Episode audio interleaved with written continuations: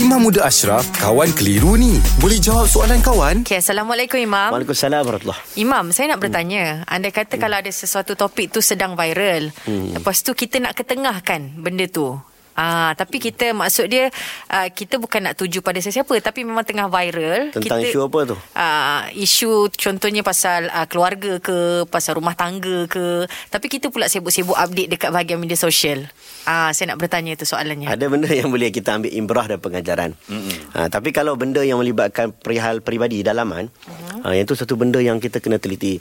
Sebab apa saya tengok benda ni penting tau. Ha, satu cerita, cerita ni menarik. Uh-huh. Zaman Nabi pernah berlaku isu hadis ifki dipanggil. Uh-huh. Hadis viral cerita tentang isteri Nabi buat benda yang tak betul dengan Sofwan bin Mu'attal. Uh-huh. Dengan seorang lelaki. Uh-huh. Dan diviralkan oleh orang munafik. Uh-huh.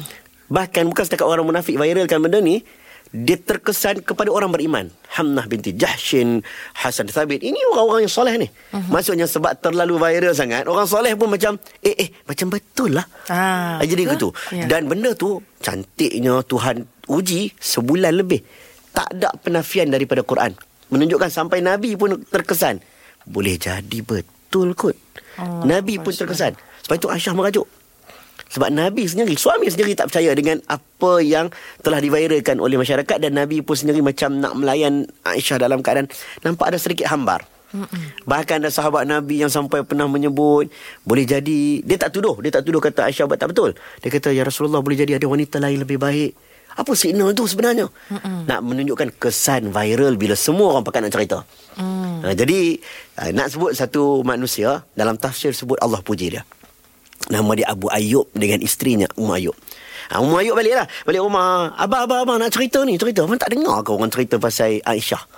Ha, yang buat benda tu. Abang rasa macam mana? Cerita ni betul tak? Ha, Biasa nak menyimbang suami. Tengok peranan suami sampai ulama tafsir sebut cerita ayat Quran turun berkenaan mereka. Abu Ayub tanya. Engkau pernah buat tak benda tu? Yang terkutuk tu. Yang kau kata ke Aisyah tu. Umar Ayub kata. Memang aku tak pernah buat.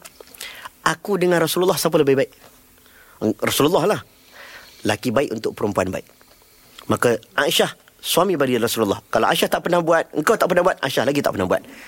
Maksudnya bukan nak menafikan nak suruh wahai isteriku diam. Tapi biar yeah. apa untungnya? Betul. kan adakah telur boleh jumpa harga ayam boleh turun? Kan dengan sebab perbincangan ni tak. Ni bukan melibatkan orang miskin orang susah tak. Dia melibatkan. Dan kita kadang-kadang ada benda yang kadang-kadang ya tersebar satu cerita semua benda. Tapi kita yang pernah bernikah, pernah berpasangan, kita tahu. Ada sebahagian benda yang kadang-kadang kita pun tak cerita habis kat orang. Ya. Yeah. Betul? Kan? Dia ada benda yang kadang-kadang tak mau cerita. Tapi apalah sampai keluar semua benda. Contohnya. Yang dia ni pun tak mau cerita. Ada benda tak cerita. Jadi kita tak tahu keseluruhan kisah. Kita diam. Akhirnya kita akan menjadi seperti yang disebut. Tentang Ummu, Ummu Ayub Al-Ansari dan juga Abu Ayub. Masya uh, itu orang yang Uh, dia boleh bagi saranan secara general uh-huh. tanpa menunjukkan kepada kes-kes secara spesifik sebab kita pun tidak tahu. Melainkan kita ini hakam. Ahli psikologi yang duduk depan dia. Uh-huh. yang mana nak menguruskan pertelingkahan itu kita dengar clear lah semua.